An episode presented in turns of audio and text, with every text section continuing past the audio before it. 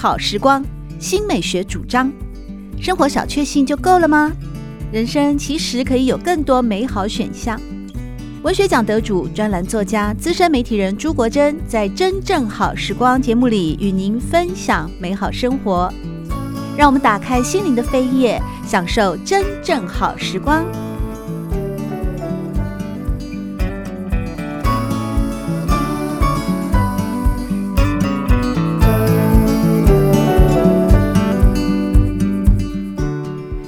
友们好，欢迎您来到真正好时光的节目里，我是朱国珍。在今天我们邀请到专栏作家，也是资深领队吴俊生，和大家分享的是非常精彩好看的《故宫应该这么逛》，一探北京故宫繁荣盛世，用不同角度全面玩味故宫历史。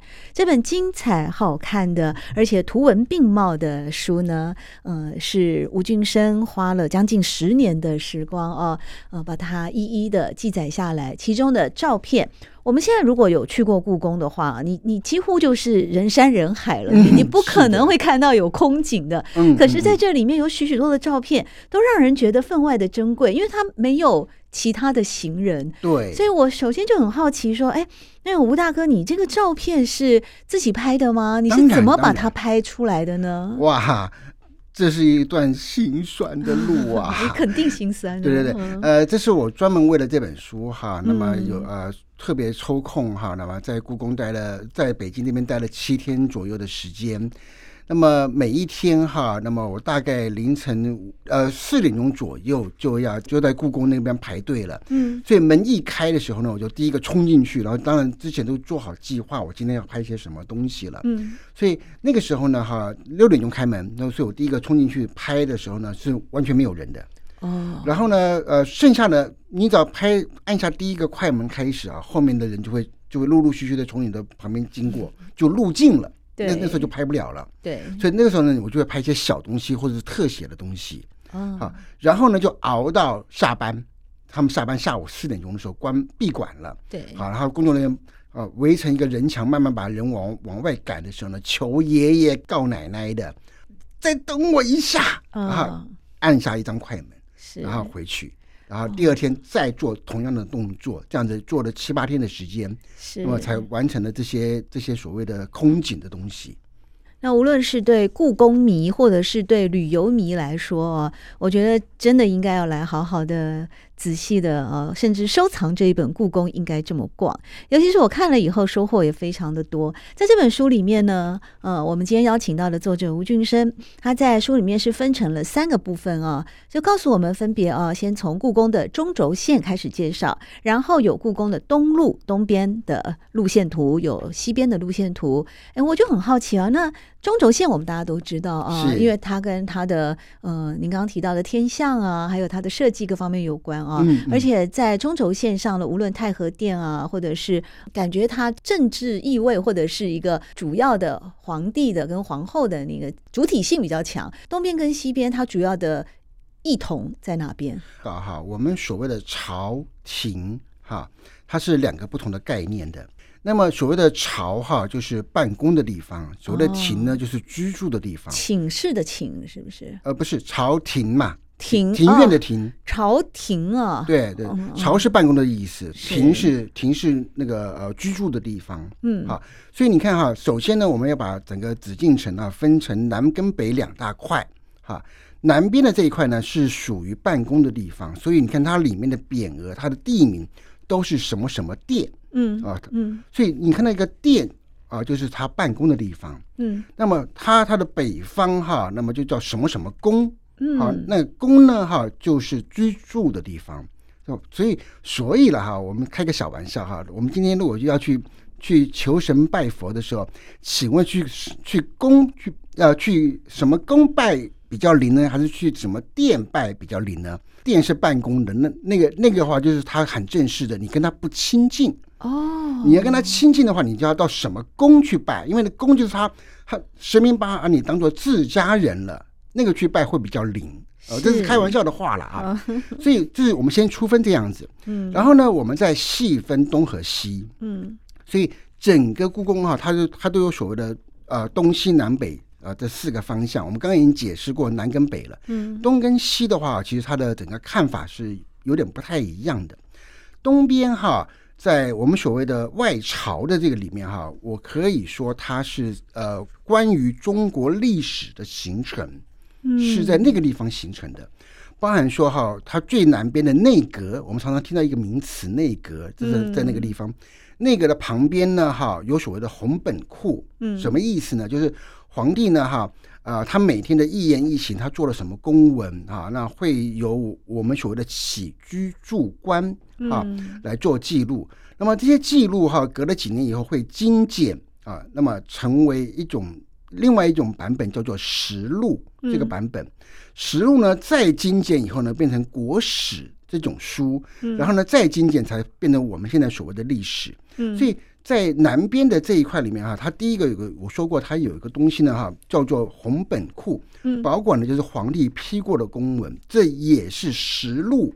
内容的一部分，但里面还有国史馆等等的，它都是跟中国历史形成的东西有关的。是，再往北方，北方呢就跟生活有关了，譬如说皇帝他的马啦，他的轿子啦，哈、嗯，他的侍卫啦，哈，等等。譬如说我们看《延禧攻略》，嗯啊，咱们的男二角富察傅恒拿着一个。拿着一个一个一个呃绣绣的那个荷花包哈，在那边沉思的地方，嗯，啊，包含说我们现在看看医生的太医院在什么地方，太子住什么地方，然后呢，再往北呢，就是我们那个老佛爷哈，他所居住的这个我们那个宁寿宫区啊，那这地方老那老佛爷呢，一天到晚他从早上到晚上他干些什么事儿，我们都可以在东边这个地方呢，实际上可以看到。整个皇族的生活层面的地方，嗯，啊，而且东边呢，哈，它还有一个，我觉得跟中和西最大的不同点是，你可以真正的走到皇宫里面去了。哦，在中间和和西边的话，哈，很多的宫殿是我们只能在外面透过玻璃看，你不能走到里面去。嗯，可是，在东边的东轴，呃。东路线上面很多地方是开放着，嗯，你可以走进去。譬如说哈，譬如说刚刚主持人您所提到的养心殿这个地方是很有名的，是皇帝所住的地方。对。可是，在东边哈，它有一个一模一样的结构，叫做养性殿。嗯。养性殿跟养心殿哈，名字只差一个字，其实他们俩是兄弟。嗯。哈，里面里面的结构是一模一样，可是养心殿你不能走进去，养性殿你可以走进去。哈。不然说，在整整个乾清宫，我们不能走进去。可是，在东边的哈皇极殿，皇极殿的外表可是跟乾清宫的外表一模一样。那个皇极殿，你可以走进去。是，等于说，我们可以真的走到那个皇宫的住宅里面。我们在之前里面提到，你金砖啦、金柱啦、龙椅啦、龙柜啦。这些啊，几乎你可以用手去触摸得到的地方，就是说你是很真实的去接触到一个生活层面的。那么在西边呢，哈，那么他的看法又完全不一样了，哈。那么西边的看法呢，其实跟他首先啊，它是跟图书我们我们现在的图书有关系啊。中国的文字记录，像主持人您是学文字的，嗯，啊，这文字方面的东西，其实它跟西边是有关系的，好，包含内务府。好，那么都是在西边我们说的外朝的地方。再往北方的话呢，其实它非常偏重于宗教的这一块。嗯，好，尤其是在清朝的时候呢，他们皇族哈非常的喜欢这个藏传佛教。嗯，所谓的慈宁宫啊，其实呃很多听众朋友可能不知道，慈宁宫还附属了一个慈宁宫花园。哈，那么这个花园哈，它其实它是一个宗教场所。它不是花园这个名字，它不是一个逛街的地方，它是一个膜拜的地方哈。里面的建筑，呃，里面的所收藏的经典非常的有名，包含《龙藏经》这个东西。对啊，这个《龙藏经》哦，是在康熙初年的时候呢，皇帝秉孝专太皇太后之愿，以五千两纯金和一。万四千颗各种宝石所制成的一百零八函的一部佛经啊，哇！这个在这本呢故宫啊，应该这么逛啊！这本书里面都有非常详细的记载哦。那我们在今天的节目里面邀请到的是专栏作家，也是资深领队吴俊生，这本书的作者来和大家分享。刚才呢，吴俊生有提到说，《延禧攻略》啊，像这些所谓的宫廷剧啊，让大家对历史，特别是对故宫有了更深的认识。嗯，呃，其实呢，在书里面也有提到这个延禧宫，哎，呃，书里面写到这个延禧宫。哦，好像他经常会和倒霉沾上边了，这怎么考证出来的呢？呃，其实我个人觉得哈，东西六宫哈，嗯，呃，它每一个宫其实好像都跟一个人性有关，嗯，哈，譬如说我们景仁宫哈，它它都跟尊贵有关啊，永和宫呢啊，它好像都跟无聊有关，延禧那个延禧宫哈，其实呢，它好像都跟倒霉有关，嗯。为什么呢？因为延禧那个，呃，我们看电视那个《延禧攻略》的延禧宫，跟我们实际故宫里的延禧宫是截然不同的。哈，我们现在如果我们先说现在吧，你看到的延禧宫，它是一一一个废墟，因为这个地方哈，它是故宫里面失火记录最高的，啊，见一次烧一次，见一次烧一次，哈。那第二呢，哈，它是等级最低的嫔妃才会住在这个地方的。好，就是就是只有答应啊、常在啊这种下等的这个嫔妃才会住在这个地方，哈。而且呢，这个地方哈，呃，我我应该这么说吧，当年哈住在这里面的人啊，大概就是前途无望，连内务府的人都不怎么管你，好，里面的生活费哈都是非常拮据的，嗯，大概哈，我我们应该这么说吧，那个一个一个答应常在的吧，哈，他每每。每一个月的这个伙食费哈，大概就是一个月啊，只有半只鸡跟半只鸭。举举个例子啊，这这个差别有多大啊？举个例子啊，皇后她是一天六十只鸡跟六十只鸭，哈。可是呢，如果您您您只是答应跟偿债的话，是一个月半只鸡半只鸭。这个差别是多大？那简直是要把他饿死吗？啊，不会不会，你你不会饿死的哈。那所以所以你你只要被分派到这个地方，他都是超级倒霉的。哦，而且你想的安宁也安宁不了，为什么？因为它旁边是一个仓库，哈，很多太监呢、宫女呢会来里面领东西。哎，大妈，你又来啦！等等，要要吵杂的要死。好，所以你想安宁安静也安静不了。可是呢，现在我们去逛这个延禧宫，很多现在因为电视连续剧的关系啊，嗯、以前这个连续剧还没有播之前，这个地方哈、啊、真的是猫都不来，嗯，啊，没人来，啊。可是呢，现在因为连续剧的关系，哇，这是人山人海，People Mountain People High，人山人海。可是每个人来了都是非常失望，为什么？因为看到一个残迹，啊，非常残破的一个一个痕迹。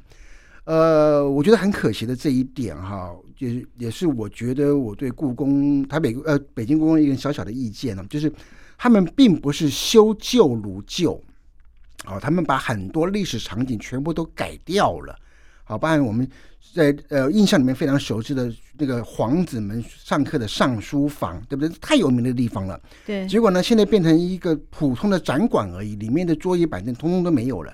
军机处多么有名的东西。里面的一团和气的匾额都拿掉了，然后那个大臣们卧铺也没有了，就是变成一个很普通的展区而已了。啊，那包含说我们的延禧宫这个地方啊，那这个地方哈，他现在也把它整个围起来，要把它想要把这个残迹要把它修复，哇，根本就好吧，不提了。现如果假设哈，延禧宫那个东西哈，那里面的现在其实它不叫延禧宫了。它应该叫做林昭哲啊，他是清朝最后一个皇帝隆裕皇太后啊。他当皇太后的时候呢，他的一个奇思妙想，什么意思呢？就请你想象一下，在一百多年以前啊，他要建一个水里面的水族馆。什么叫做水里面的水族馆呢？就是在地下室，他挖一个很大的一个水槽。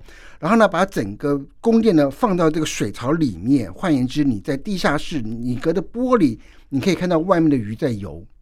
哈，它的整个地板全部计划是要做玻璃的地板，不是金砖的地板，是纯玻璃的地板。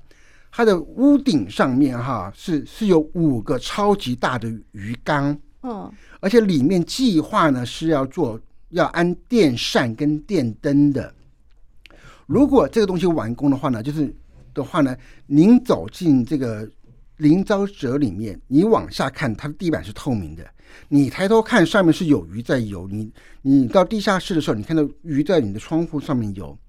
这个在当年哈，这个奇思妙想是我可以说是不可能完工，因为当时没有办法去做能够抗数吨水压的玻璃。对啊，建竹工法在那个时候可能就是一大挑战。当初只是这么想，他想要这么盖而已 啊。那当然了，我呃可能可能讲到这个地方哈，可能各位听众朋友还是不能够体会它它有多豪华。我举个例子啊，颐和园大家听过吧？对，整个颐和园的预算哈，在账面上面的话，它高达八百万两。我说账面上啊，嗯嗯，案账有多少，这是一个历史之谜啊。嗯，而这个林昭哲他的预算是整个颐和园的四分之一的预算。嗯，可见你看，你看八百万两做这么大一个园子，可是四分之一呢，做这么小的地方，就是可见的它的它所投注上面的金钱跟精力有多大。嗯，如果各位听众朋友你们有兴趣到那边以后，你你只要看一面墙壁都就好，它是用巴洛克式的雕刻手法，啊，所以所以它是一个非常非常具有天方夜谭的感觉，啊，就是我们所谓的延禧宫。对，这些皇帝还真的是，就当时的皇帝皇后哦，还真的花钱都不会手软的。包括像在故宫应该这么逛里面哦，那吴俊生也为我们考证到啊，在当时光绪皇帝的大婚呢，就花了一百一十亿台币啊。到了同治皇帝花的更多，是两百四十亿的，约合现在两百四十亿台币去办他的婚礼。哎哎，其实哈，这个这里面灌水的这个这个情况非常的大，哦、哈。我我举个例子啊，皇宫的物价跟外面的物价是多少？举个例子就就好了，一颗鸡蛋，哈，皇帝吃一颗鸡蛋，哈，我现在指的是不包含百年的通货膨胀率，就是指当时的物价折合现在的新台币是多少？多少钱？您知道吗？一颗鸡蛋，皇宫报价约合现在是两万块台币，一颗鸡蛋报价，哈，您您您。您您知道哈，当年道光皇帝他的裤子破了一个洞，然后请内务府去修，修回来以后呢，报价多少呢？合台币啊，合台币是六百万台币。修一扇门，哈，修就是就是那个螺丝松掉了，哈啊，然后报价回来多少呢？五十万台币，好报价。我说的是不包含这两百年的通货膨胀率哦，就是当时的银两，哈，那么那么乘以一千七到等于我们现在的台新台币而已。嗯，所以您看到的哈，那个那个几几千亿的那个报价，那是其实已经是内务府，哈。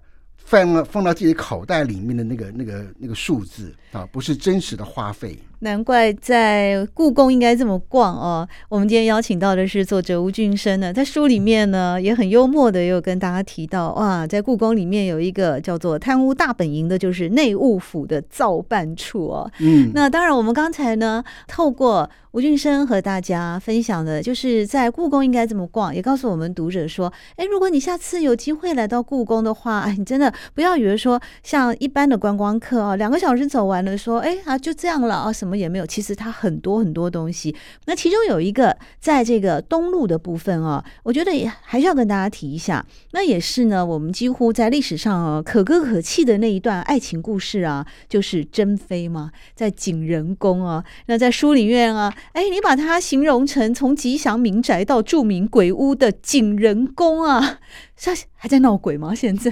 哎，当然故宫是不承认啦。哦，哈，故宫它是完全否认会有什么所谓的灵异现象。哈，那这这个都是民间传说。嗯啊，那其实呢，哈，在整个故宫，如果如果我们我们说传说，我强调哈，不是不是真实历史啊，传说里面啊。在故宫里面有两个地方，它闹鬼闹得最凶的，嗯，哈，一个呢就是景仁宫，这是跟珍妃有关的；另外一个地点呢，各位您常常听到它的名字啊，可是你绝对想不到它是一个超级鬼屋，叫什么呢？叫做御书房。真的是联想不到哎、欸。对，我们常常看电视电视连续剧里面，常常会听到这个名词儿，啊、叫做御书房。其实御书房这个招牌呢，它是挂在景阳宫啊、呃、这个宫殿的里面。嗯，那为什么要要把御书房这三个字挂在景阳宫这里面呢？因为这里面闹鬼是闹得最凶的地方，好，是要请皇帝过来镇压。哦、所以，所以我的标题就是请皇帝来镇压的景阳宫。所以，当然啦，当然啦，我还是说啊，这个只是我们去旅游的时候啊，旅游的时候，它是它的一番一番这个这个呃趣味。那如果说各位哈，您呃有兴趣的话哈，您可以到那个上网 Google 一下啊，关于故宫的鬼故事，在网络上面是一缸子。嗯、没错，但是珍妃死在景仁宫是确实的吗？呃，不是，她是她是死在那个我们我们在宁寿宫区的最后面，就准备要要出宫那口井是吗？对，那边有个井，就叫做珍妃井，嗯，呃、是是死在那个地方的。我去看过，那井好小哎。呃，其实您看到的是盖子。哦哦，对，它它不它不是那一个井口，啊。现在的现在所有的井都是封起来的，嗯啊，它是它是有个井口，然后上面是有空有个洞让它透气，要不然里面的水会坏掉，嗯，好、啊，所以真实的话啊，它恐怕连肩膀都下不去。对呀、啊，我也是在那边的时候纳闷了半天。对对对，他他旁边哈、啊、还有、嗯、现在还有一个他妹呃他姐姐帮他设了一个灵牌，还在还在后面呢。所以这么大的宫殿里面哦，六百年来啊，那真的是。来来去去，生老病死，不知道经历过多少了。嗯、不过，在这本《故宫应该这么逛》里面哦，有一个部分呢，哎，我也是让我觉得非常的惊奇，那就是。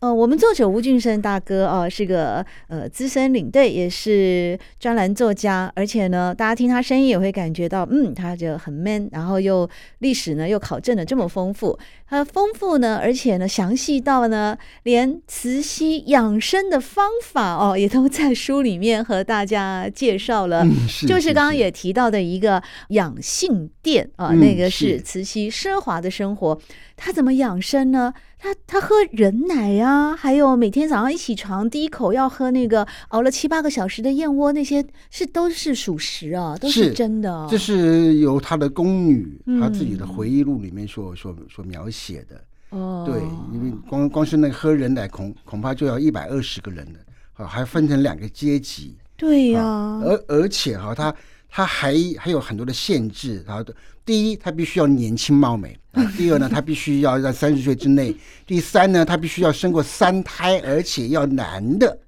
啊！而且这这三个男孩子呢，还要经过身体检查啊，证明是健康的。哦，对，还有第四个，他必须是是旗人，他不能汉人。嗯啊，所以你想啊，当那个老佛爷的奶妈哈，还没那么简单啊！三十岁以下要生过三胎啊，而且要长得漂亮，还又要奇人。是，那我想哦，吴俊生大哥在写这本书花了这么长的时间，而且您在过去的呃职业生涯当中，也应该是一而再再而三的有拜访故宫啊。是，那你学历史出身，你每一次到故宫啊，会不会都有一种发思古之幽情的那种心情呢？尤其在这本《故宫应该这么逛》里面，又为我们呢。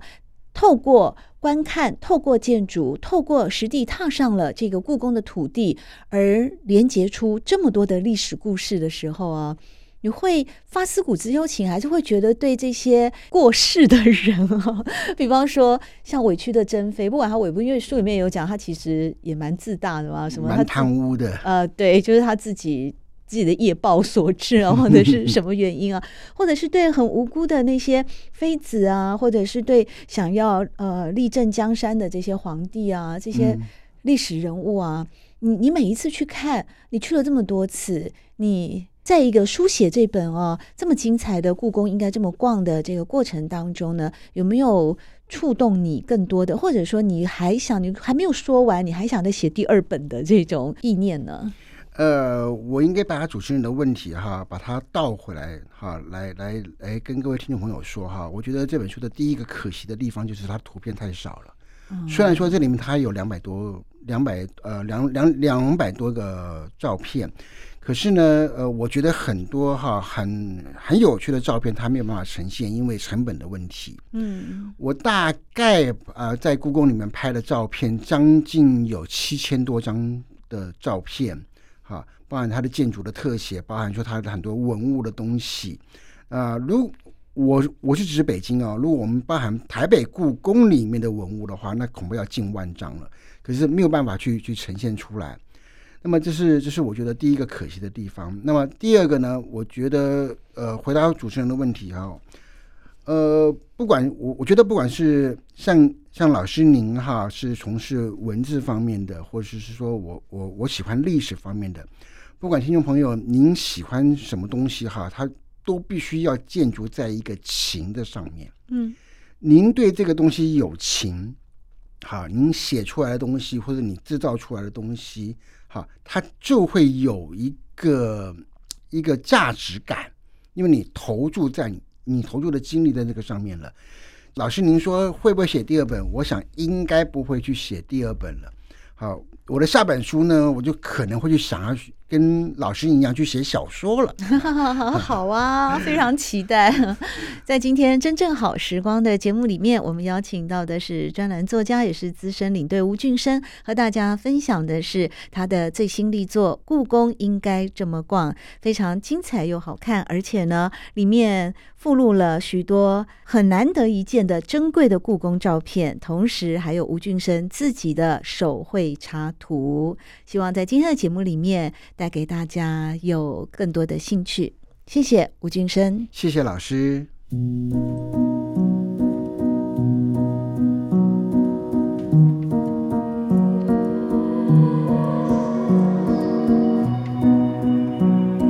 真正好时光，每个星期六早上八点钟到九点钟，在汉声广播电台全国联播网播出。节目在广播频道播出之后，也会上传到汉声广播电台的官网。在官网当中，您可以在经典回放的单元里搜寻“真正好时光”，随时收听到国珍为各位制作的精彩内容。喜欢朱国珍制作主持的《真正好时光》，欢迎您订阅、分享或留言，随时保持互动，一起共享美好生活。